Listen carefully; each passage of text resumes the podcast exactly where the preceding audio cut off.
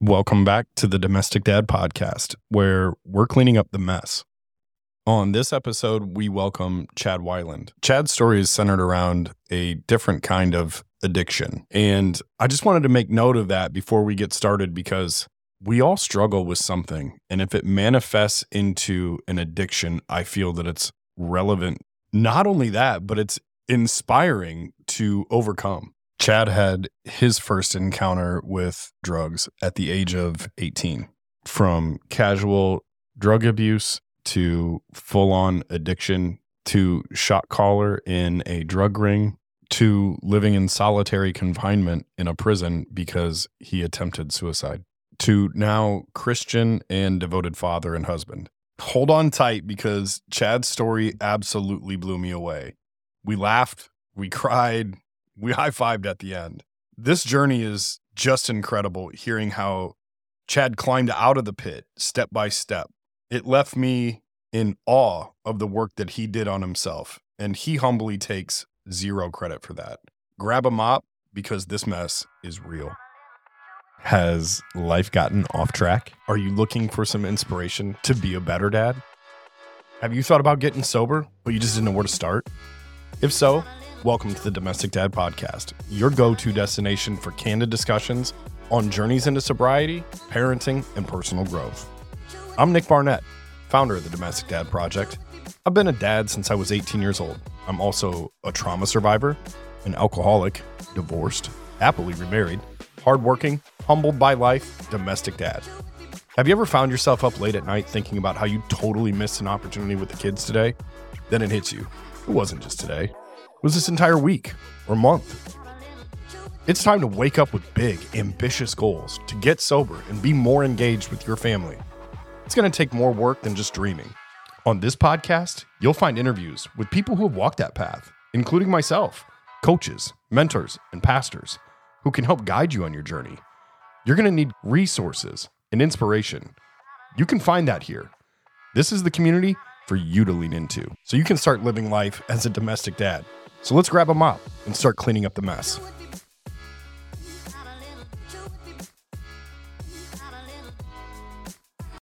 Welcome to the Domestic Dad podcast. Yeah, I'm excited to be here. It's encouraging for myself to to hear that, and now I've got a spot to go to listen to other people. I think it's good to be continuously encouraged, but to also encourage others with where I've been and where God's taken me.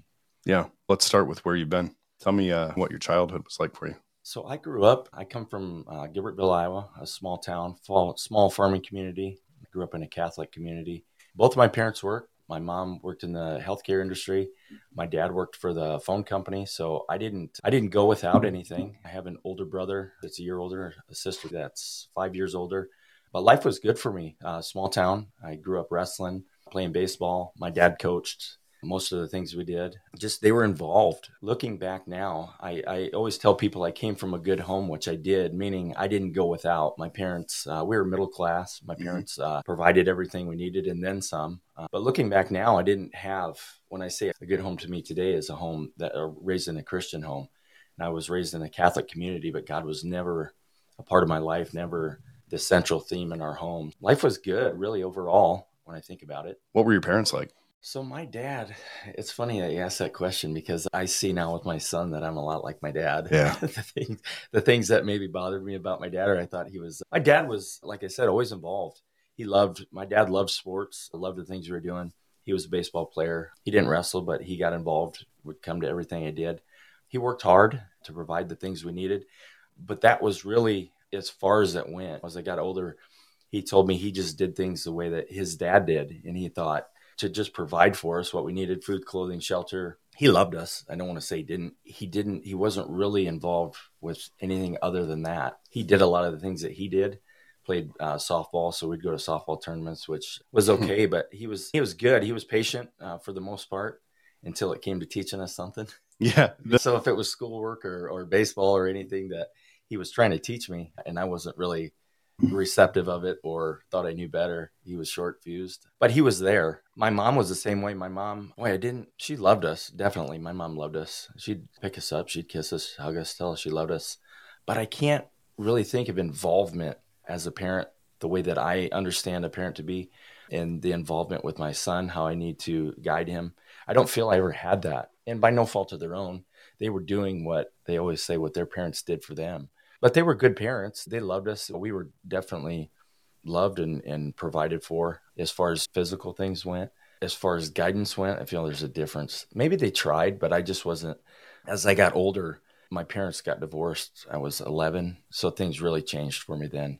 I can remember feeling torn between going to live with my mom or live with my dad. Now, they were only three miles apart, but all my friends were in Gilbertville where my dad was. So I chose to go there, but I saw that I, to this day, I can remember feeling just completely torn, my heart torn out, seeing what it did to my mom to not be with her. But overall, to answer your question, my parents were good people. Yeah. Uh, they loved us and cared for us and provided very well for us. What about school? How'd you do at school? What was that like for you? I loved school because I got to wrestle, I got to play baseball. And when I was younger, I did well in school. I was smart when I tried, but I never gave until I was a, this will give you a little uh, insight. Until I was a junior in high school, I never read a book. I could read, but I never physically sat down and read a book when you'd have to do a book report or anything else. I never read a book until I had a teacher as a junior in high school encourage me to read therefore I could participate and enjoy class a lot more. And I did. And I actually learned that I love to read. I got by in school. I ended up not graduating on time and getting my GED because I was one credit short. So that'll tell you a little bit about it. I was lazy. Wrestling and baseball were what I was interested in. And I had to do schoolwork to be able to participate in those things. So I did. That would be an easy way to say it. Sounds like you had a pretty good childhood. I did. Yeah, I did.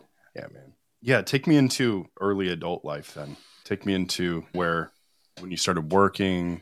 So when I got out of school, obviously I didn't I didn't graduate on time. So when most people were going to college, I knew my dad told me you're you're either gonna go to college or you're gonna get a Same. job. Same. You're gonna have to get a job. and I had no understanding of what it was gonna be like to have a job. But I got hired at Omega Cabinets Yeah, and I think it was making eight or nine dollars an hour and that was like that was good. that's good money. Or so I thought if you show up every day. But so I started there and I didn't, I worked. I don't know where it came from. I didn't, because my dad didn't push us to work when we were kids. My mom didn't push us to like work. I did things around the house, but I just had a sense of responsibility from the, the first job that I had to do a good job to learn it. And I liked what I was doing. I liked the woodworking, like being, learning what was going on at Omega. I'd heard a lot about it growing up. So I was excited to do it. And I just remember wanting, from that age, wanting to be at the top. I wanted to be the guy that was in charge. And I didn't know what that Shot would caller. take. yeah. Uh, and that kind of went with wanting everything, wanting more, wanting to be the boss. But am I willing to do what it takes to get there? And I wasn't at that time. I had missed work and, and wouldn't feel bad about it because I was doing things I wanted to do. I was 18 years old and I thought, somebody will take care of me. My parents will take care of me. And they did. Mhm. They allowed me to basically do what I was doing. I would spend my money on things I wanted and they would take care of it. Yeah. When did when did the problems all start? So the problems started early for me. When I was 18 years old, I'd been at Omega for, I don't know, three or four months. And my brother was into drugs already, but I didn't have a close relationship with him. He moved out when he was 16, 17. Yeah. So I had that connection, but my sister was dating a guy too. And I went to a party at my brother's house. I was innocent. I had never used drugs and I very rarely drank in high school. I just didn't like it. But I went to a party at my brother's house and I remember this guy my sister was dating said, Hey, take a hit of this. And I had no idea what it was. I'm like, Yeah, I'll take a hit of it. Took a hit of it and yeah, it was okay. But I, I knew that I had been drinking and I was sober. I come to find out it was crack cocaine. Oh my gosh. Yeah. How old were you? I was 18, Oh, 18 years old. oh. And luckily at that point, I had no money, no means to be able to get it. I, I didn't know where to get it. I was a small town kid. From, Right. I didn't know. I didn't even know what it Ignorance is bliss at that point. Yeah. yeah. So thankfully, I had no no way or means to get it. And so a few years passed, and I started using methamphetamine with my brother shortly after that because he's ah, you don't want to use that stuff anyway. Just crackheads use that. yeah. Pop culture would tell you that's Yep. bad. Yeah, that's, Use meth instead. Yes, that was that was very good. You've heard that before. Uh, so that's what it was. So that's what I did. But that didn't last very long. I, I knew I started using meth, and and I would I remember the first time I was up for seven days straight, and I'm like, this is crazy. What am I doing? So it was very short lived. Maybe a month or two. I wasn't living it with my mom and dad, and just seeing the environment that it created, the people that it brought around. Not that I was any better than any of them, but at the time I thought I was. I'm like, Sure. I'm 18 years old, just got out of high school. What am I doing? So I left. I went back with my mom. I ended up getting a job at Birch Cabinet where I did very well. I'm like, I had a small taste of what using drugs was like. And I'm like, I don't know, thank you. So I worked my way up at Birch. I was there for a short time. I worked my way up to a foreman. In my life, I felt like completely changed. Looking back now, nothing really changed other than that I wasn't I wasn't using drugs. I didn't have an opportunity to use drugs or the money that ultimately a year and a half, two years later, my position at Birch provided. So at about 20 years old, I went started going down a road. Same guy that offered it to me the first time, I used it with again, and I don't know why to this day. I don't I remember the first time I used it. I'm I'm like that's okay, but it's not. I wasn't really interested in it. I wasn't interested in the meth, but I remember the day. I don't remember the date, but I remember the day that I went to his house and I had plenty of money. So I'm like, I got 300 bucks. Let's go get some crack. And he said, I was like, yeah, let's go. And I remember that day it was the first time I did something in my life. I was, I got, I believe that time I got high for the first time. I actually felt the effect of coke of crack. Because the first time that you had used it, you were you had been drinking alcohol, you were yeah. probably bombed, and then it just brought you back to Yep. level, huh? Yep. And I so I remember that three hundred dollars was gone like that, and I was so high that I wanted more. And I remember it was that time that from that day forward, I couldn't not think about it. I couldn't stop thinking about it, and I was hooked on it. And that took me, geez, that took me on a path of destruction for the next ten years, Wow. Yeah. In and out of prison. Tell me about that. So it started. It, it started with me losing my job at Birch because I had gone a couple years with perfect attendance, uh, great worker, on time, reliable, to not showing up because I'm up all night smoking crack. And it got to the point, so I lost my job. Pretty soon, unemployment ran out, or the three hundred dollars I would get a week at the time for unemployment wasn't cutting it because I could spend that in a day easy on cocaine. So it turned to stealing. If it wasn't bolted down, I was taking it. Hmm. It didn't matter who you were. I would pawn things, steal things, mainly from anybody, but mainly from my family. There was a, a lot of damage done. I can remember breaking into my dad's house and stealing a book of checks, a new book of checks while he's gone to work and I'm gone. And all day long, I'm writing checks to a, gro- a gas station for 20 over, 25 over, 40 over, whatever they would let me do until that book of checks was gone that day and not and not caring, not even thinking about it, just thinking I this is what I've got to do to get by. I, I'll deal with the consequences later. Knowing and hoping that my dad wouldn't press charges against me, and he didn't. Mom, but there were several other incidents like that. Very good friends of mine, close people that loved me, that were friends for most of my life, that I did the same thing with, that ultimately, thankfully, did press charges to, because it was the only thing that was going to stop me from what I was doing. But yeah, that that was a that's a whole nother story in itself. Is I could talk about for days and weeks the number of relationships I destroyed, people that I hurt, lied to, stole from, robbed, whatever you want to call it, to continue to provide my need for cocaine. Yeah. Wow, that's a lot. Yeah. That's a lot to process, man. Yeah. Do you ever go did have you ever gone back and just been like reconciled any of that stuff with those people? Thank God through, and we'll get to that probably in some of the later questions, but through God's grace, actually, is the only thing. God has used the things I've recently been through in the last 10 years to completely restore the majority of those relationships. Some are relationships with people in the past that I've tried to and I've wanted to, and I still think about reconciling. Some of them aren't willing, have written me off, and that's okay. I understand Yeah. that. And that's their right to do. In my heart, I wish that they would forgive me. And there are things that I allowed to drive me for several years, like in anger. "Oh, You think that's bad? Watch this. You think that was bad? Watch what I do now. And when I think about it now, it's so twisted and clouded. But yes, thank God the relationships with my family have all been restored and probably to a deeper and more loving way than they ever have been. Yeah.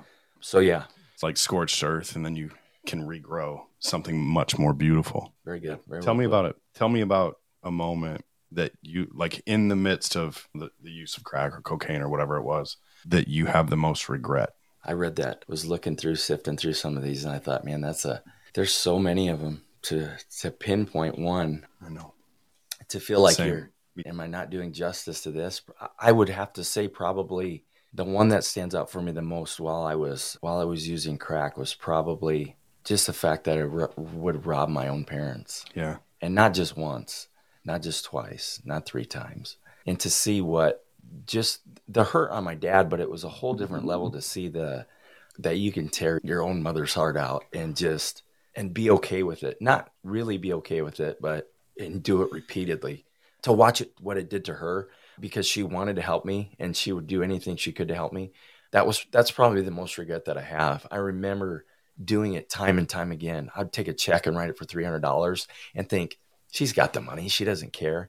But that wasn't the point. The point was that I would steal from my own mother when she was willing to give me anything and did just to see the hurt that it caused repeatedly and to think that I would do it. And sometimes that I was so sick that I would giggle about, really giggle about, man, I can't believe it. I can't believe it, you know, that I can get away with this. Yeah. But that would be it. If I could pinpoint one, like I said, from co- using cocaine, because there's several others with methamphetamine, maybe not on that scale, stealing from people, but that would be it. Um, because I think about it a lot. Just the hurt that I caused her, uh, the pain that I caused her, and not for one or two years, but for, and being a parent now, it's even more, it's right there for me to think, man, if my son did that, that would crush me to think that he could do that. But yeah, that would be it. Oh, you got me emotional, man. Yeah. You're like, oh. Because, you know, yeah. moms are important. They, oh, yeah. Oh, give me a sec. Tell me, tell me about it when you started to notice like that wasn't like it was obviously when you're using crack cocaine and mm-hmm. stealing from your mom, that's not normal. Um, when did you start to know, hey, this is, it's probably like a serious addiction? It was very early on, shortly after I lost my job. Within a month or two of losing my job, I had cashed in my 401k and it, I don't remember how many thousands of dollars it was. Call it 10. Yeah. Call it 20. Um, and it there. was gone. I remember it was gone within two or three weeks and I had all the cash in my hand and I thought, man, this is going to be, this is going to be great. But then I remember each day thinking, I'm only going to spend this much money. I'm only going to spend this much money. And within two or three weeks, that 10 grand, you call it that, it was roughly that, was gone. And I'm like, what am I going to do now? But I knew there was a problem before that because I couldn't stop thinking about it. I couldn't wait to get off work to go do it before I lost my job. I was scheming on ways to come up with money because I was broke. So I knew it was a problem, but it consumed me. It was the first time in my life I made a choice to do something that I could not control. I had made poor choices in my life, but they were never things that were as devastating as that choice was to use and then to continue to use. And I could not stop. It didn't matter what, it didn't matter. The hurt, the pain, the, the lies, the thieving didn't matter. I was going to continue to do it. And at that point, I really didn't have any serious consequences. I was charged with um, felony forgery, but I had never been in trouble before that. I think I got charged with five counts of forgery and I ended up on probation. So even at that point, I hadn't had a lot of criminal repercussions, but I knew it was a problem early on. Yeah. Very early on because it consumed me. Kind of those indicators along the way. All right, man. That's uh this is a bit abnormal. Yeah. You know. Did you ever get sick? I did. There was times that I had I was physically I was there was nothing left of me. I was probably in the shape that I'm in now and in, within a month or two people are like, "Is he sick? What's wrong with him? Does he have cancer? This is yes. Is something wrong with him?" Yeah. And I'm like, "No, I just stopped working out." But I'm looking in the mirror and I can see that I'm physically wasting away. And then my pants or your belt's doubled over, uh-huh. your pants are folding over, and I'm like, "Oh," and people knew. They're like, "What is?" But nobody suspected that I was using drugs at that point. You were really good at hiding it. I thought I was. Yeah. But I don't think I don't know how it could have been. Only because people didn't know me. They didn't and at that point I didn't have a history of using drugs or any having any problems. All they knew is here's a kid that came here 2 years ago to uh, get a job. He worked his way up to foreman. People like him. He's he's reliable. He's a good guy. He works out. He's got his life together. To literally within a matter of months, completely at the bottom of the pile, face sinking in, all, their muscle mass gone, and you're just hanging on. No money for lunch, no lunch. To yeah. Wow. So. Yeah, I with alcohol for me it was like on the other end of the spectrum. I was like I would get bloated and I would look in the mirror and I'd be like, "Who is this guy? Who did you ever did you ever have those moments looking in the mirror like, what happened? Yes, there was This is not the the person who I thought I looked like. No. It's changed dramatically in the last six months. Something is oh yeah. something's off here. There was something about the sickness or psychologically that I could look in the mirror and I'm like, you don't look that bad. But I'm looking and I'm like, you could see some muscle features before, and now it's I'm built like a stovepipe, and I'm like, "Ah, I don't look that bad, do I? Yeah. And in your head, but you can tell yourself that lie that I don't, don't really notice, do they? Um, yeah, I'd stop looking in the mirror and then I'd go take a shot. Fine, I'm fine. It's fine. Yeah, it's really quickly on that. My wife will bring up pictures recent, like now, she'll be on her phone and she'll, oh, look at this picture, and Yes. and I can't look at them because at that time, this is when I was using meth. I thought, man, I look good.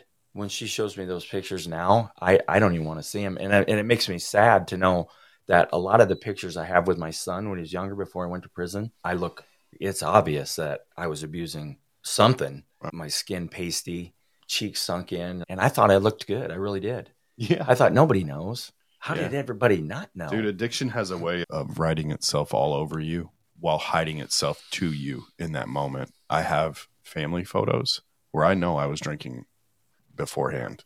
Yeah. I had there are pictures like and the pictures span like years where like you would I know I was drunk in that picture. Yeah. I know I was nearly blackout drunk in that picture. Wow. And when they come up on your phone, like there's a feature on iPhones where if you swipe, it's like your featured photos. And it's like maybe the ones that have been edited or like that my wife has shared with me or whatever. And I'll look at them like yourself, exactly the same thing. I'm like, I was drunk. Gosh, I'm bloated. Gosh, I like this, this isn't right. But I thought in those moments, like I was okay. Mm. I thought, oh, that's a good picture of me in those moments. Yeah. So sa- exact same like thought process. And it's so crazy to me because I, I do think that's just addiction can lie to you, man. Absolutely. That's what one thing that I've always, and it's still today, I can't wrap my head around, but I get it. And I know that it's the power of addiction.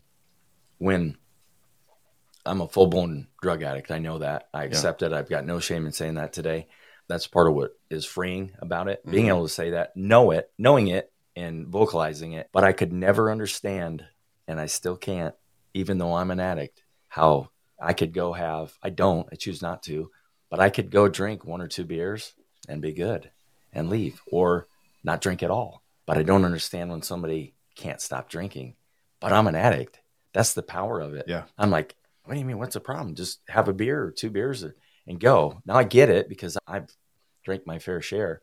But the power of addiction is, let's say it's cunning, it's baffling Oh, it is. because I'm an addict, but I look at somebody who has a drinking problem and I'm like, gosh, I don't understand that. Just as they may not understand how I can not use drugs, they may just be an alcoholic and they look at drugs and go, why would you want to do oh, that? Oh, dude, for me, if I had a beer, that's Pandora's box, man. If Oh, I open that door, there's no chance I get it shut ever again. Like ever again. And I have done so much work and put in so much time to getting that door closed, locked, dead bolted, put the shaft down in front of it, like buried things up to it. You know what I mean? Like I have closed and Yeah. hidden that door from my life. I also have an NA beer. I also have a mocktail. And that's just a me thing. Sure. Um, but that would be like, hey man, do you want to you want to go hit this crack pipe real quick one time? For me, that's how that would be. Yeah. Because as soon as that happened for me, I would there would be a two liters of Yeah, pinnacle it. vodka sitting in my liquor cabinet upstairs, and, and then the next thing you know, there would be like there wouldn't there would be drawers in this room full of like empty liquor bottles. Is what it would be for me. So Yeah. that's it's just oh man. Yeah. I don't know if that it, Oh, it's, yeah, it's that led me down that road a hundred times. So I thought I had the door closed, had it locked, had things staffed on top of it. And then I'm like, you know what? It's been six months since I've smoked. yeah I bet I can just get high this weekend. Yeah. And it was, and I'd be back in jail or prison within a month every time. And I did lying that. to yourself. Absolutely. Ah, it wasn't. I messed up this one thing. Yeah, I got my life together now. Yeah. Probably be okay. Yeah, that's what it was like with alcohol for me too. It was it was I'd get sober for a week and I'd be like, "Oh man, I feel great. I can do this. I'm good. I'm golden." Then right back at it. And then one beer turned into a a six pack, six pack turned into a cocktail, a dirty martini turned into a bottle of vodka sitting in the fridge, and then it was off to the races. Mhm. You know what I mean? And then it was, I I remember this one time it was like three months. I had gone three months and I was like, I'm sober now. I can drink again. I went to a bachelor party in Phoenix I was sitting in the airport with a guy, and he's, I'll have a vodka soda. And I was like, it's time. I'm going to do it. I'm going to do it. I got that vodka soda. I sat, I ordered a double, by the way. First drink in, in, in Yeah, three why, months. Why wouldn't you? Yeah, why wouldn't I? I'm gonna if I'm gonna cut, I'm gonna cut loose, right? So I got that sucker and I'm sitting there look dude, I looked at it for 30, 45 seconds too. I raised it to my lips and very slowly took that first drink. By the time that plane hit Phoenix, Sky Harbor Airport, I was near blackout drunk. And my previous employer was actually on the plane and he is sober and he knew that I w- had been working on getting sobriety. It was him and his wife. He got off the plane. I'm just, I don't remember what I said, but I could tell in my head, it went from at the beginning of the flight where I wasn't totally tanked to at the end of the flight, I had all these things in my head where is he condescendingly thinking Mhm. about me? Is he, are there things happening in his head? What I'm the victim here. You know what I mean? Like I, Yeah, like it was, there was a lot of stuff that started to bubble back up and then the bender went. I, I remember flying home and I couldn't like not shake from that stuff. That quick. Yeah, that quick. That just a weekend, man. Just a weekend. I mean, we didn't go to bed. Like it was, it was on. Yeah. I don't know if you had any of those. Probably. Yeah, I've had I've had my share of it. Yeah. Thinking, like I said, it and it didn't. I never, when I got into, and I know we'll get there, but in my meth use, I never got there because I never stopped. That was an ongoing thing for years. Yeah. I have, so I want to get into that because I think that's a whole nother side of the story, isn't it? Yep. Before we go there with where you were at and like flirting with sobriety and getting sober and then coming back to it, when you would come back to it, and this is what, for me anyways, that's when the mental health started to hurt me because I knew at that point that I, that there was an addiction. I knew, I always knew there was an addiction. I just didn't admit it. Like I, I'm not an alcoholic. I'm not a drug addict. I'm not because I'm, I'm saying that I'm not. And it's, but then once I knew that it was and I was in this like on the hamster wheel and I couldn't get off. Yeah. That's when the mental health stuff started Sure. to happen. The anxiety, the depression. I think and main like the self-deprecation. Did you go through any of that Oh, stuff? Absolutely. So again, looking back now, thank God that there were people. Now I know that God was putting people in my life along the way. It was whether it be through an NA program, AA program, wherever it was, there was people in my life that helped me through those times. People who were willing to invest in my life when my family and people that loved me had enough. Not that they weren't willing to help me if I was going to help myself, because I would go through things. When you're coming off crack cocaine alone, the, the withdrawal alone puts you into tremendous depression. And then you've got the guilt and the shame of everything that I'd done on top of that, and that I was unhealthy physically. But there were a number of things, yeah, that suicidal thoughts continuously, and just thinking, man, I'm going to tell you how sick I was. A lot of people have laughed when I've told them this, but it's the honest to God's truth. When I say, I would think, man, I'm just going to get as high as I can and I'm going to do whatever I'm going to do because when I'm done with this bender, I'm just going to end my life. I did that a number of times, but in my head, believing I'm either going to try to get so high that it just that I don't wake up, that I have a stroke, or that something happens, or I'm just going to end it. So I'm going to go out with a bang. But then I wouldn't. I would end, end up passing out or doing whatever I was doing, waking up, living in that guilt, living in that shame.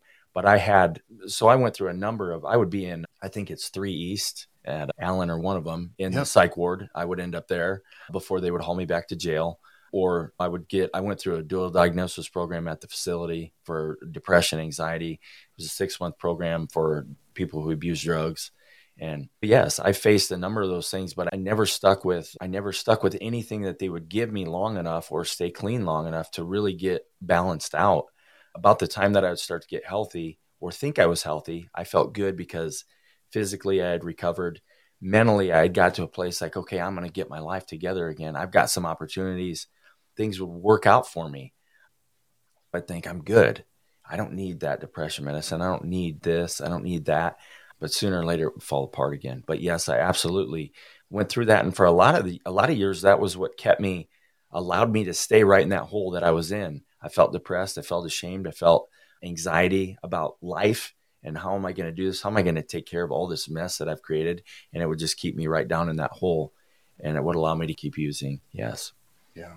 Yeah, it was the hard stuff. Talk to me about starting your journey into sobriety. So originally it started. I could talk about the earlier times, but I'm gonna I'm gonna go move forward to where where what has led me to where I'm at today. Yeah. If that's okay. Yeah, I'm Because that, totally okay with to that. me that's the most important because for a number of years i tried to get sober i again i met some really good people who i'm still friends with today who are sober who have been sober for 15 20 25 years and and programs worked for them i can't say that they never worked for me because i never really gave them a fair chance but all i know is that today my journey uh, in sobriety started when i was indicted by the federal government yeah, let's go there. Yeah. So I'll just I'll back up a little bit because it, it puts it's going to make everything line up. So when my wife and I'll make this quick when when my wife and I got uh, married and she found out she was pregnant, we were going to have a baby. She said, "I want to raise our son in a Christian home." And I came from a Catholic community, which I totally despised. And I'm like, no, that no. First of all, I don't know what that means. Second of all, I came from a Catholic community. No, because that's what my relation to it was. Anyway, she said there's a church right over here, Candeo Church. It was only like a mile from where we were living at the time, over off West Fourth. And I'm like, you go ahead. I'm not going to go. Ultimately, I went. And so ultimately, that's a whole story that we may get into later. But that church pursued me. They didn't know where I was at in my life, really, but they knew that I had a history of drug abuse, prison, and they welcomed me with open arms. But ultimately, through that relationship, I was I met with Paul Sabino, a lead pastor of the church, one day at Doughy Joey's Pizza when it was still in Cedar Yeah. Falls, and and I was saved that day. I had been people had been pouring into me, but the gospel it wasn't. I understood that they're saying that salvation is a gift, free gift. You just have to receive it. I get it, but it's just I don't get it. I get it, but I don't get it. I don't know why that day. It was it was a Tuesday, October of 2015, right the Tuesday before Halloween. I don't remember what the exact date was. It'd be the 29th. But I was saved that day, and there's no doubt in my mind that I was saved. Just keep that in your mind. So fast forward eight months to May 6, 2016. The federal government had an indictment for me, and I was my home and several other homes in Iowa. I think 16 or 17 homes were raided at one time. And my journey starts there to not only redemption, but God's God using me, God shaping me. So I was indicted. I, I ended up going to Cedar Rapids is a federal holding for the Northern District of Iowa. So I was there, and you want to talk about uh, shame, guilt, depression, all those things. So I didn't know at the time. I went to my initial appearance that morning, and I was facing 30 years to life Whoa. in federal prison for my charge alone. And then in the federal system, they take your criminal history into account when sentencing you. And I had at that point 56 criminal charges in state, so 11 felonies, I think. So that was all going to come into account. But anyway, I end up in jail um, in federal holding, and they're not gonna they're not gonna release me. Very few people get released, but I knew I was not going to get released. you weren't one of the special ones that No. were going to get out of there. I wasn't that guy that got picked up on a on a kind of a simple charge, but it turned into a felony or a felon felony charge, and then they're like, oh, he's got a job, he's got a family, Yeah. he pays it. No, that wasn't me.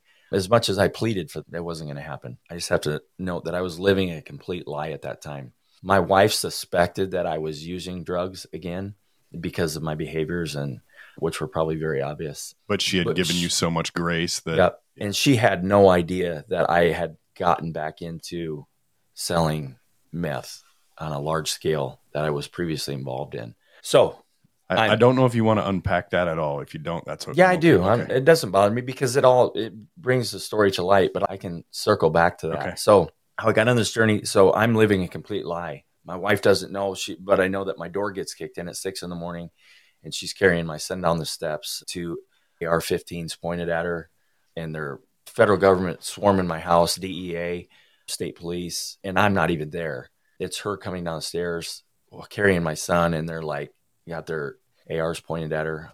So I don't know any of this at the time. All I know is I'm taken to jail, and I hadn't seen her or heard from her or anybody in it was about a week and a half maybe. And i can remember the desperation and the this the hopelessness and helplessness that i felt. I wasn't afraid of going to prison. I'd spent most of my life in prison. I knew that i could do that. But i'm looking at this and i'm going the best thing that i could do right now is go in that cell and hang myself just end my life that would be the best thing for my son it'd be the best thing for my family for my wife because i was such a not only an embarrassment but i'm just like i here i am again My name was all over the news as being that I was the ringleader distributing methamphetamine all across Northeast Iowa and into Minnesota, uh, Wisconsin. That I was the ringleader. I was the one behind it all, which I was. But at that time, I'm looking and thinking, this is what my family sees. They're the ones that are going to have to answer all this. And it was a coward move, but I thought this is what I'm going to do. It's the best thing I could do. So they brought the dinner trays at five o'clock every night. You'd have to go lock down for an hour before they'd bring them. So I thought at four o'clock when I go in there, I'm going to tear this bed sheet up. I'm going to make a noose. I'm going to tie a noose. And I had already figured out how I could get it behind. In jails, they have the any hook made to break away. So you can't do that. I was crafty enough to be able to fish my lineup through the back of that where they had it mounted to the brick. So I'm like, I've got my spot. So I go up there at four o'clock and I start tearing my sheet. And I'm thinking, I had fought for several years in mixed martial arts. So I knew like I could choke, I knew that being choked out wasn't going to be a problem. I could hold my breath long enough and let that noose tighten up long enough that it would just be over.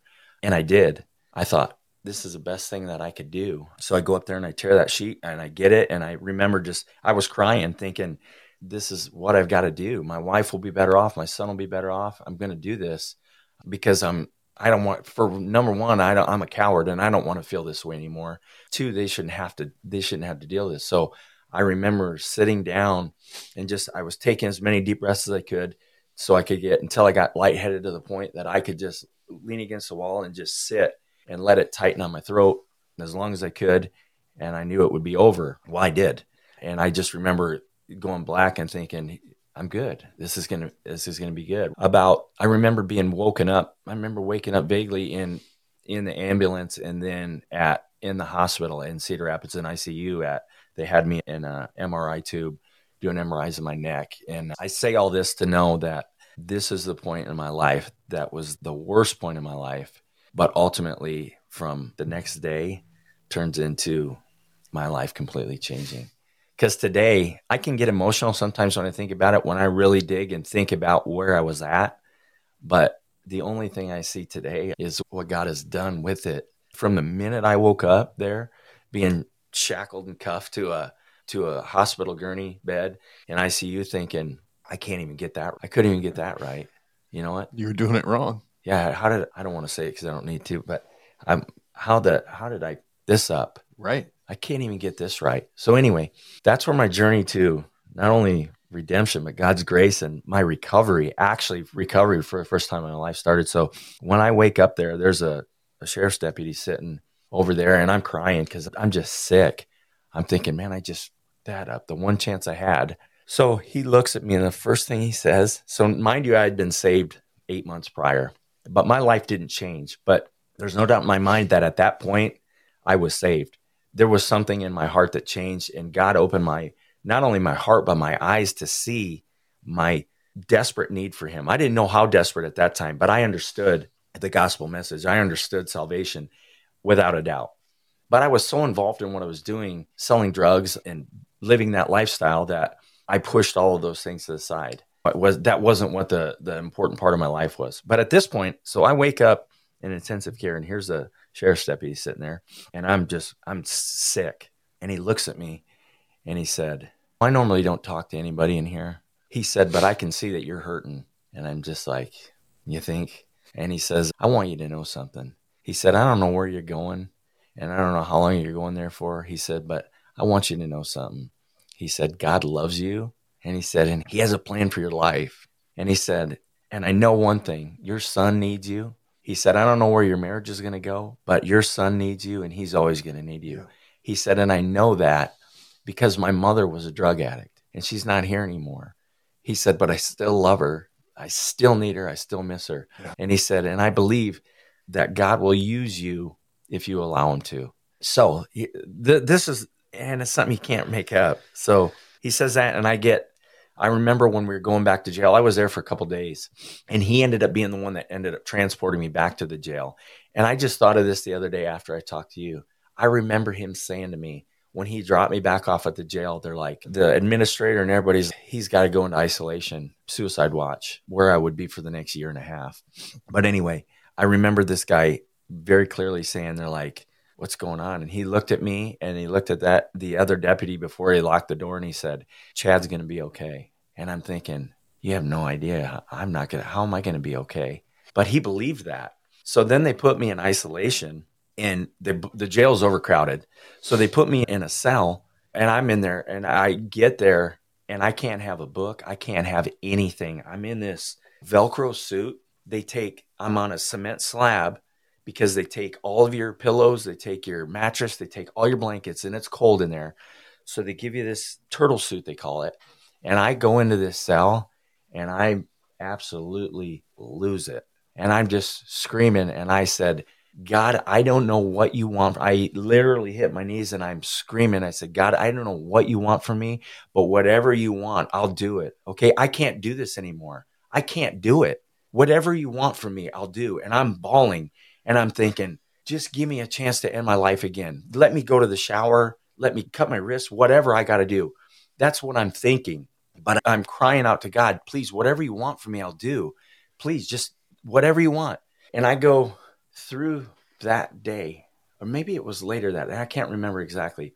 But all I know is I'm laying there and I'm sick. And they open the door. The sergeant says, I hate to do this, but the jail's really overcrowded and he's got to be, he's got to have somewhere to go to. And I look up as I'm like balled up in my turtle suit cold. And I look up and she goes, The good news is we're going to give you your mattress because there's going to be two of you in here. Two of us, mind you, in a six by 12 cell that's meant for one person and one bunk. So somebody's going to have to sleep on the floor. But anyway, I look up and here's this guy, white hair, and he just looks at me like he's not loving this anymore than I am. But I look and he's carrying a Bible. And the minute he walks wow. in there and sits down, he introduces himself and we're talking for, I don't know, five or 10 minutes. And I said, You know anything about that? And he said, Actually, I do. He said, I know quite a bit about it. He said, Are you a Christian? I said, I am. I was saved. And I start talking to him, and his name was Daryl Smith. I'll never forget him. I think about him all the time, pray for him. He said, My my father was a pastor, planted churches in a church in Ohio, and he starts going through it and he knows he knows this thing from front to back. That's my first encounter with somebody after an attempted suicide, after running into the this deputy of all deputies, he's there telling me I'm gonna be okay. And here comes the guy that for the next year I end up being within a cell. They move us to another cell. But so here I am with a guy who completely understands the Bible, is a believer, is strong in his faith, but knows the word from Genesis to the end. And I get to study it with him. So, but my wife too, in that meantime, there was a little time that had gone by that she was writing scripture to me because I couldn't have, I couldn't even have a Bible. For two weeks, I couldn't have a Bible. They wouldn't give me a book or anything. Sure because of the opportunity. I don't know what, but anyway, that's so that's my start to the to my journey, not only of redemption, but of God's grace and my recovery, because my recovery is all surrounded in God's grace and what He did and the people that He's put in my life. So it was not only Daryl, but soon after that, they moved Daryl and I to a bigger cell with no bunks in it. That's just like a there's a just like a room. It's just like a, a toilet, a room like this, about this size actually with a toilet. And there's another guy. So they're like, we're going to move you two over here. But the good news is, again, you get to keep your. The good news of the day was that you got to keep your mattress oh, and your covers.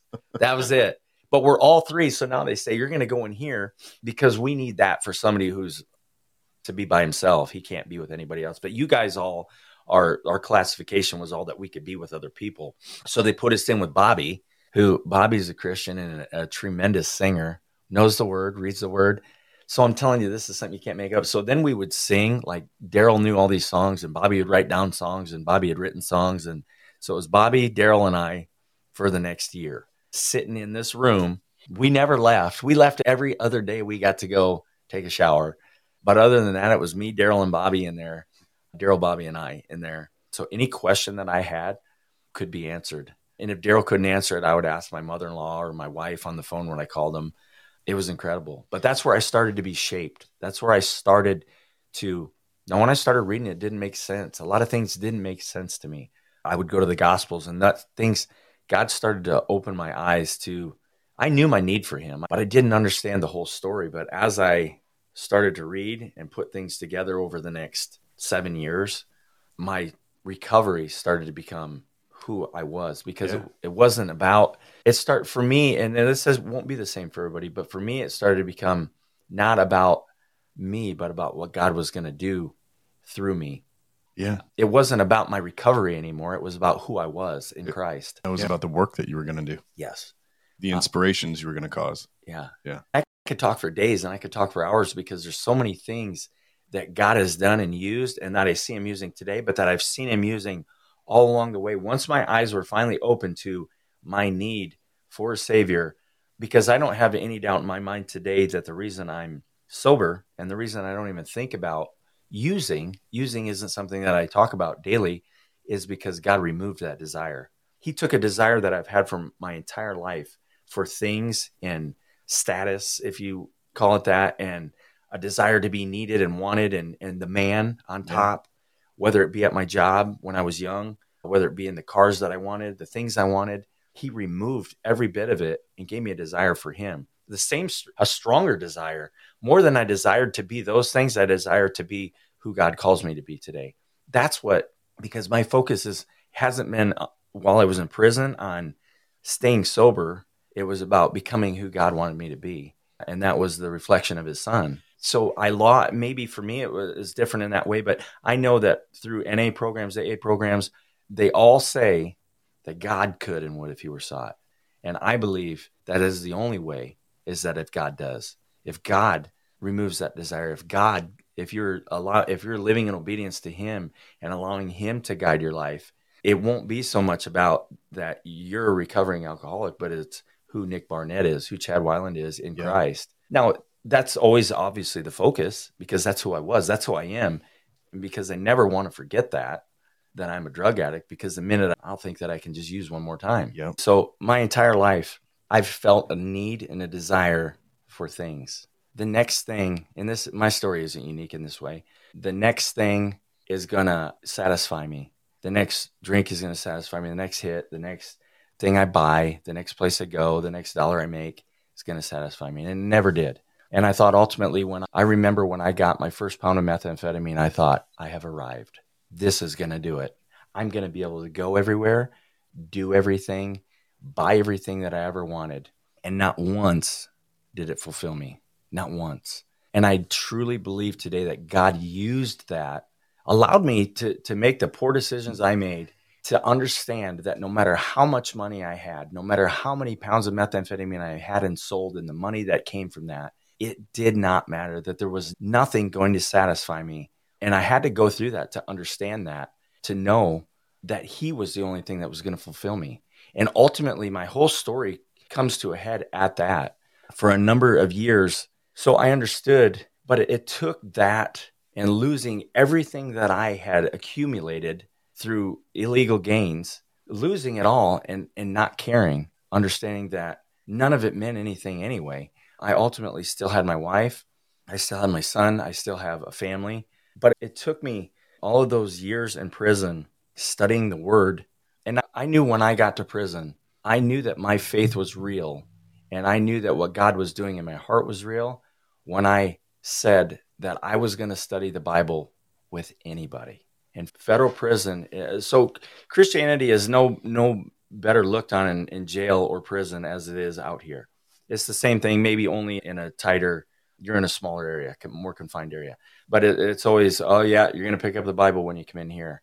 You're exactly right because I understand my desperate need for it, Yeah. for, for a savior and for what he's telling me and through his word. Yeah. So I did that and I met some really good people who committed horrific crimes in several ways murders, gang murders, child molesters. And I wasn't very well liked maybe for doing that because other Christians that say, well, You're not going to go to Bible study with those guys, are you? Yeah, of course I am. Why wouldn't I?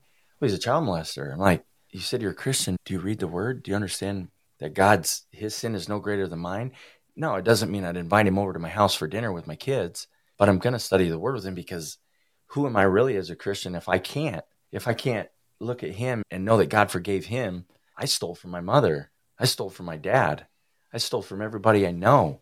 Yeah, he's not, you think he's proud of what he did? No, there's something wrong. It's called a fallen world and sin. And so, anyway, I knew that what God was doing in my heart and in my mind was real when I made the choice that I'm going to do this. This is who I mm-hmm. am. This is who I am, and this is what I stand for, whether people like it or not. And I made it through my entire prison sentence without any altercations with anybody. And I learned that people respected me. They may not like me personally because of what I'm doing, but they respected me because I walked the same way every day. And it was only by God's grace and the strength, the strength that I got through Him that I was able to do that. Because I knew if I compromised this, my first day in prison, who am I really? And I'm just now I'm, I'm still just living another lie in yep. a different way, in a different place. And ultimately, I'm not going to change. But if I surrender to what God calls me to do, He can change my heart. He can change who I am truly. So that's what uh, I allowed to happen. And God put some tremendous people in my life throughout the years in prison that ultimately have shaped me to start to redeem me. I remember a guy said to me, and Vernal Smith was his name. He would come into he would come into prison when I was in in, in Tennessee, and the one of the first things he said to me is, "If you knew how important it was for you to be there for your son, you wouldn't be here right now."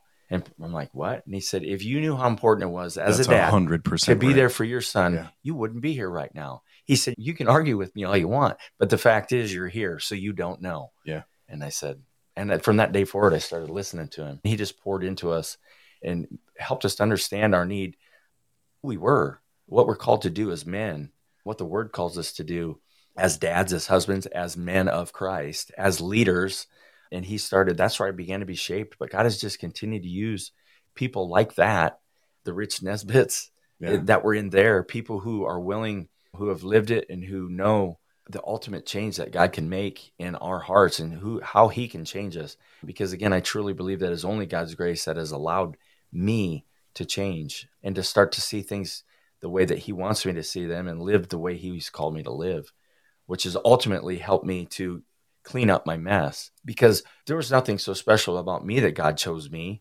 other than that it would glorify him. Why did my wife forgive me? Why did my parents forgive me? I didn't do that. The only thing I did was went to prison. Right.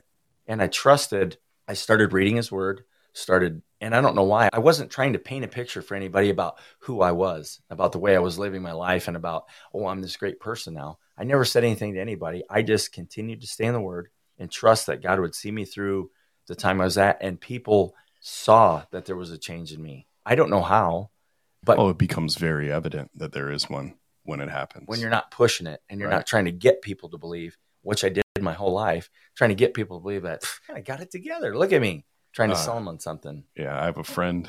I have a friend who told me the same thing at one point. Like, hey man, something's changed about you. Something's different, and I can tell what it is. And it's you find when you are no longer trying to push the the narrative of who uh-huh. you are and how you're living your life, it just shows. Yeah. It speaks for itself. It's all about service, and I think that's yeah, that's when that becomes very real. But it's so the hardest part I have with sharing a story is how can you? I told you I shared with um, uh, a group in Ames about just my testimony, but it's very hard to wrap up what God has done uh, into and to go this. But all I know is that if you go back, there was times in my life I was so helpless, hopeless, felt you know, that I was willing to take my life to today, looking back, going, how did I have the, how did I even get to the point that I was able to do that? Yeah. What, like, what, what brought you to that point where you're, because you have a great story, Chad. It is such an inspiring thing. And I just, what compelled you at that, at, at some point? What was it that kind of struck you and said, I need to talk about this? I battled with it a little bit. I enjoyed I enjoyed sharing it, but again, a lot of my past was doing things for the wrong reason. This I know wasn't. And there was there was a guy who said to me when I got out, there's people that are going to think that you're just hiding behind this Christianity thing. And I laughed and I said, because for the first time in my life, I'm like, that's okay. Because they obviously don't know me. They don't know what I've been through. They don't know what my life is like. They don't, and that's okay. People are going to do that. But I thought when I was willing to start really sharing it, and, and it's been recently, I've always been willing to share it, but to truly get out there and share it was when I knew that I wasn't doing it for my own satisfaction yeah. or gain, but truly to glorify God and to let people understand. Listen, I understand the the pushback on on on salvation. I understand the pushback on God and that we were made for a purpose because I was one of those guys that couldn't stand it at a point in my life. Oh, here we go. He's gonna he's gonna you're gonna oh yep He's one of those. I was that guy in prison. I'm like, oh yeah, look at them. They're on their way back from church, got their Bibles. They're all better now. But I, it's because ignorant. I was ignorant to my true need. Yeah. So I get all of those things, but I was willing to share it when I understood that it would glorify God and that somebody Yeah. somebody might be feeling absolutely hopeless and helpless because and I've been there. Maybe you could save them Yeah. from the pain of being in the pit. Yeah. Right. Hey, just know where this could take you. Right. And pull out now. Yep. Get those hooks out of you now. Get out of the pit now. and even understand that you're not it's not gonna i still i had to go through all of the years in prison i went through i had to get to where i'm at today Yeah. and i truly believe that i needed that my life would i don't know what my life would be like had i not gone to prison i'd probably still be using drugs i might be dead i wouldn't be a dad i wouldn't be a husband i'd be doing the same things i was doing All this, your wife didn't leave you.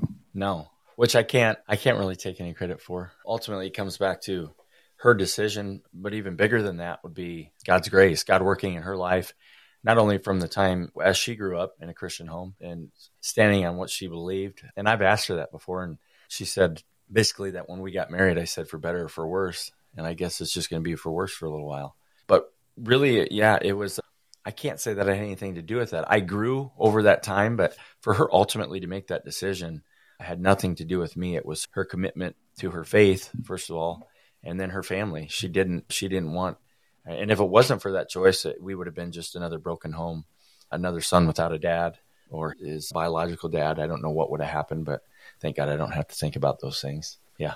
Yeah. That's the fracture in the family is always like the most terrifying thing that people don't think about in those moments. And it sounds like your wife, she thought about that stuff Yeah. And what the future would hold. And she had faith in you. Yeah, Yeah. and at a point that not a lot of people did, and I'm sure I don't know how much support she had for her decision. I know that her family, uh, her mom and her dad, uh, if that was the decision she made, that they were going to stand by her. Which that's just that just speaks for the kind of people that they are, and that they've always been. No matter how difficult it might have been for them to sit back and watch and to think, oh boy, because that's a lot of time to invest in somebody to have. Ultimately, oftentimes people fall again, but by God's grace, I haven't, and I don't. I don't plan to. So, but yeah, I'll, she would be the one you really want to talk to, but she wouldn't get on camera or she wouldn't. Yeah. She doesn't like to talk. No, and I do enough for both of us. If you could go back, what would you tell sober you on day one of sobriety? What would I tell sober me on day one of sobriety? You can't do it alone because God knows I've tried. Uh, for for several different reasons. One, because I, I just I like to do things or think that I've got things under control, but also because of the shame that came with it. And I didn't want to tell anybody I was a drug addict or an- anything otherwise than I'm good. I'm good. How you doing? "Ah, I'm good today. And I would go to I would go to meetings. I would go to different places and I always tell people I'm good when really I was broken. I was lost. I was miserable. But I'd put on that face like I did for most of my life and just "Ah, I'm good.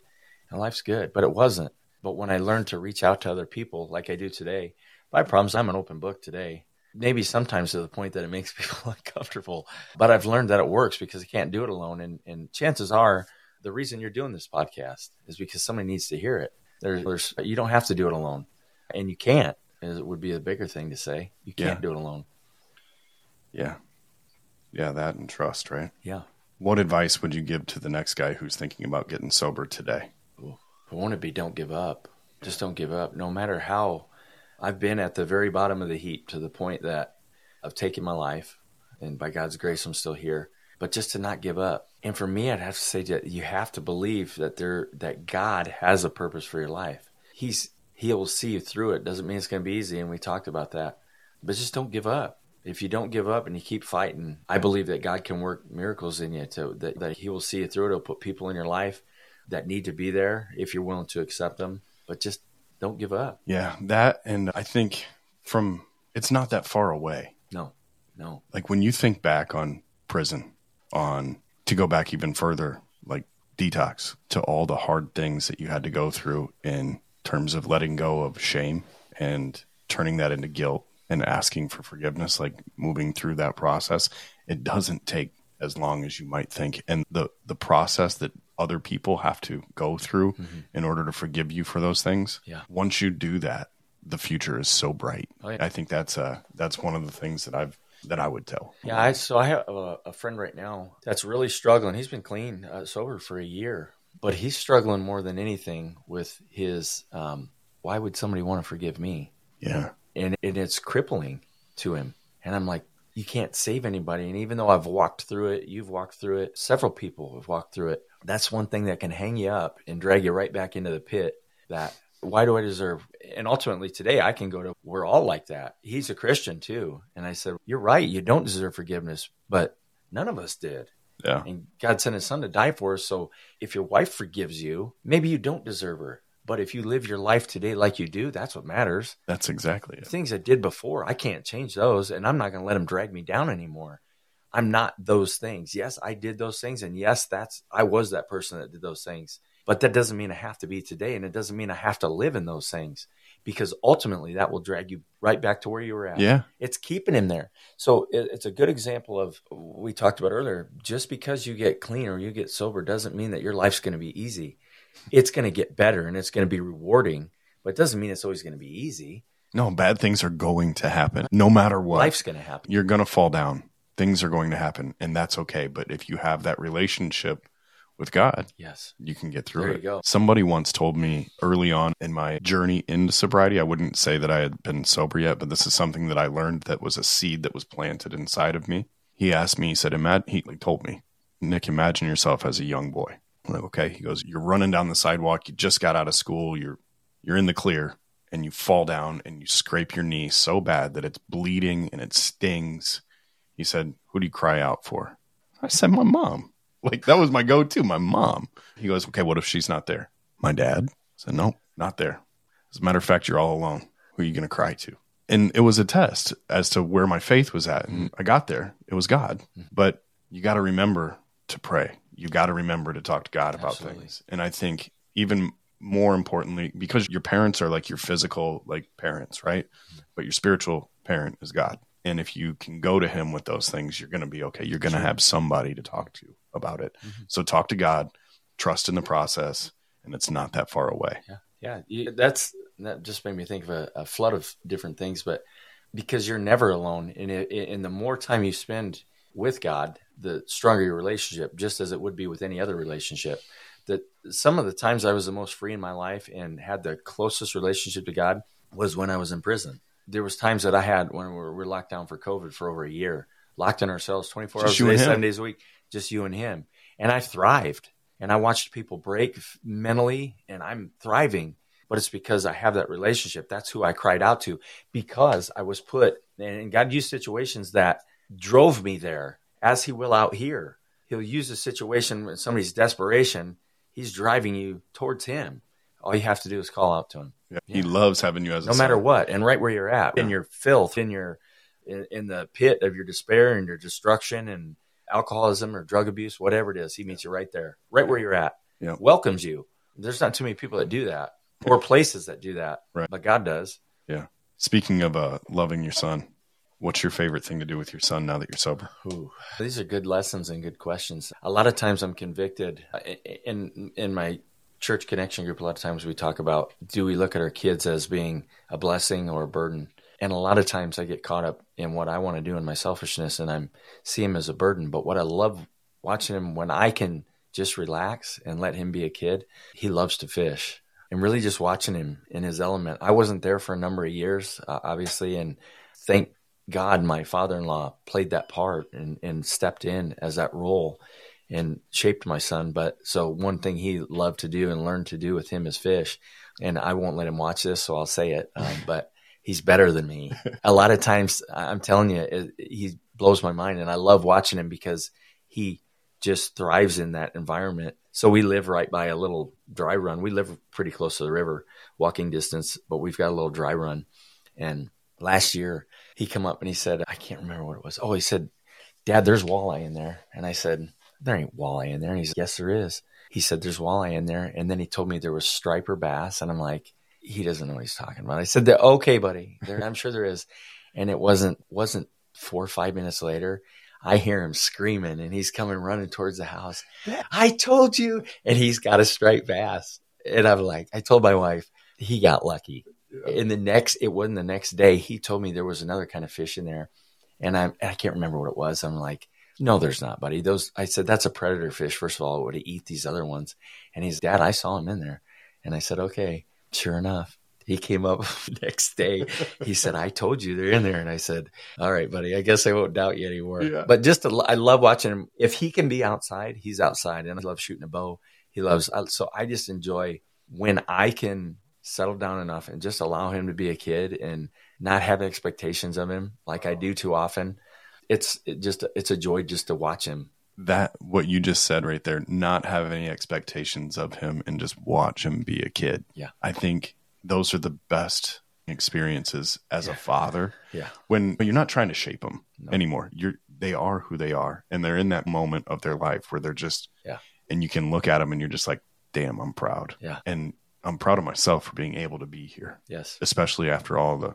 It took a lot for me to get out of the pit, and it sound obviously you as well to get to that point where you can be in that thrive moment. The only thing I don't like is that he tries to pick up every pole. Yeah, If there's four poles and one gets a bite, he's on it, and then he's to the next one. The next one, you're like, "This is mine. Just leave it alone." yeah, yeah, Yeah. Wow. Talk to me about what your day to day looks like now that you're sober. Today, so I work. I'm a machinist, so I get up when I can stay on schedule. I like to get up before I go to work and read the Word, even if it's for 15 or 20 minutes. Yeah. That kind of sets the tone for my whole day. When I do that and when I can stay focused on that, life is just a little bit different because I have that connection. I pray every day when I get up. It might just be a short prayer, but I do thank God for my health and, and my freedom, first of all, but mostly not my physical freedom out of prison, but my freedom in Him to be who He called me to be. Just thank Him for my family and for what He's given me. Not any uh, material thing, but just thank Him for the life that He's given me, the people He's surrounded me with, the things that He's doing. And I say, God, let me see what you're doing. There was a song a guy would sing, Lord, if you're saving souls this season, don't do it without me. And a song I think about comes to my head, I just want to be in the room. Matt Maher sings it. He says, I just want to be in the room when you move. Let me be a part of what you're doing, God. That's what I say. Let me, however that is, whether that's helping somebody, whether it's sharing my story, whether it's sharing the gospel that we're called to do. That's how I like to start my day. Do I do it all the time? No, because a lot of times I get in a hurry and just start living. But that's what my day would look like. And then I go to work, I work till two o'clock, and I come home uh, and I work out because I've learned that's a big part of. I've worked out for the majority of my life, but that's one thing that kind of keeps me steady. But something I look forward to, something that helps me. It's your equalizer. Yeah. Some people unwind with wine, and I unwind in the basement lifting weights. yeah. Um, yeah. And my wife sings a song when she makes fun of me. She'll say, uh, "I'm in a hurry to get things done." The Yeah. country song. Yeah. That's what. That's her. Says that's my theme song. So if I can slow down, but anyway. So to answer your question, I like to read in the morning. If I do that, my whole day is different. I said that. I go to work.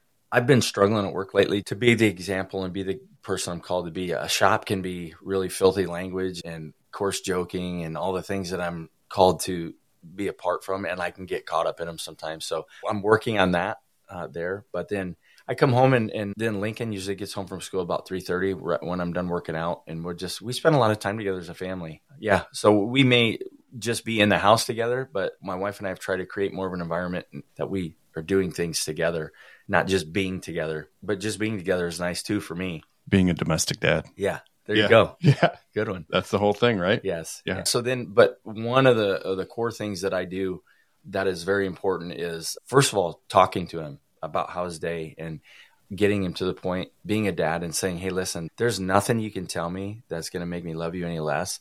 And it doesn't matter how hard it is. I want to know when wh- whatever's Yes. going on at school. I want to know, and you can share that with me. You can be honest with me. And uh, but praying that that communication we have at night before we go to before he goes to bed, and just being in the bed with my wife and I and praying with him, and not just praying repetitively, but trying to get him to understand the importance of praying and The rhythm. yes, and acknowledging, hey, I'm really grateful for this. If these things were taken away from you, if your breath was taken away from you, which God can do at any minute, would you be thankful that you had it back? Would it be, it's not just the food we eat. Yes, we're thankful for that. We're thankful for all of these things that God has done and just trying to get him. So that's what one of my day looks like is every day getting him, trying to shape him and being a good example to him on who a domestic dad and, and a Christian father is supposed to be. Yeah. But so it's pretty repetitive, but that works for me. I'm a, a creature of habit. Yeah. If my schedule is off, I don't like it.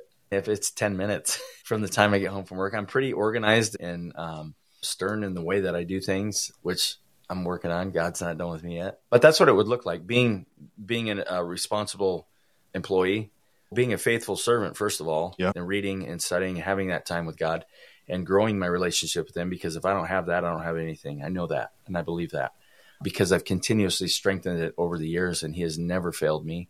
So that's the most important thing. And then work so I can provide financially, help provide financially, and then being a husband and a dad. Those would be the three categories being a faithful servant, being a faithful employee, and then being a Christ like father and husband. Yeah. Right on. Yeah. So I think we'll wrap it up there. All right. I think that's awesome. Yeah. I think we're good. very good. Thank you. You're welcome. Thank you, Chad. So, Chad was my first guest, and I didn't know Chad before this. I only knew bits and pieces of his story that I had heard from friends or seen on the news. I just want to put a big thank you out there to Chad for sharing his incredible journey. I commend you for being a domestic dad and an elite version of yourself. Don't forget, if you have questions about getting sober, parenting, or personal growth, to email Nick at domesticdadproject.com with any questions about cleaning up the messes you've made. And if your question is discussion worthy, we'll feature it on the Ask Nick session of our next episode. If you're hearing this message, you've listened to the entire episode. And for that, I want to thank you with all my heart. I hope you enjoyed it. And if you did, please leave us a review on Apple Podcasts or Spotify. It really helps us out. Also, please follow us on Facebook or share this episode on your social media. You can also join our community by grabbing some merch. It means the world to me to know that this podcast is making a difference in someone's life. And if this episode inspired you to get sober or simply become a better version of yourself, you can claim your free 60 minute coaching session by visiting www.domesticdadproject.com. Let's continue supporting each other to break the stigma around dads reaching out for help to get our lives on track while navigating the obstacles of fatherhood. Until next time, keep cleaning up the mess.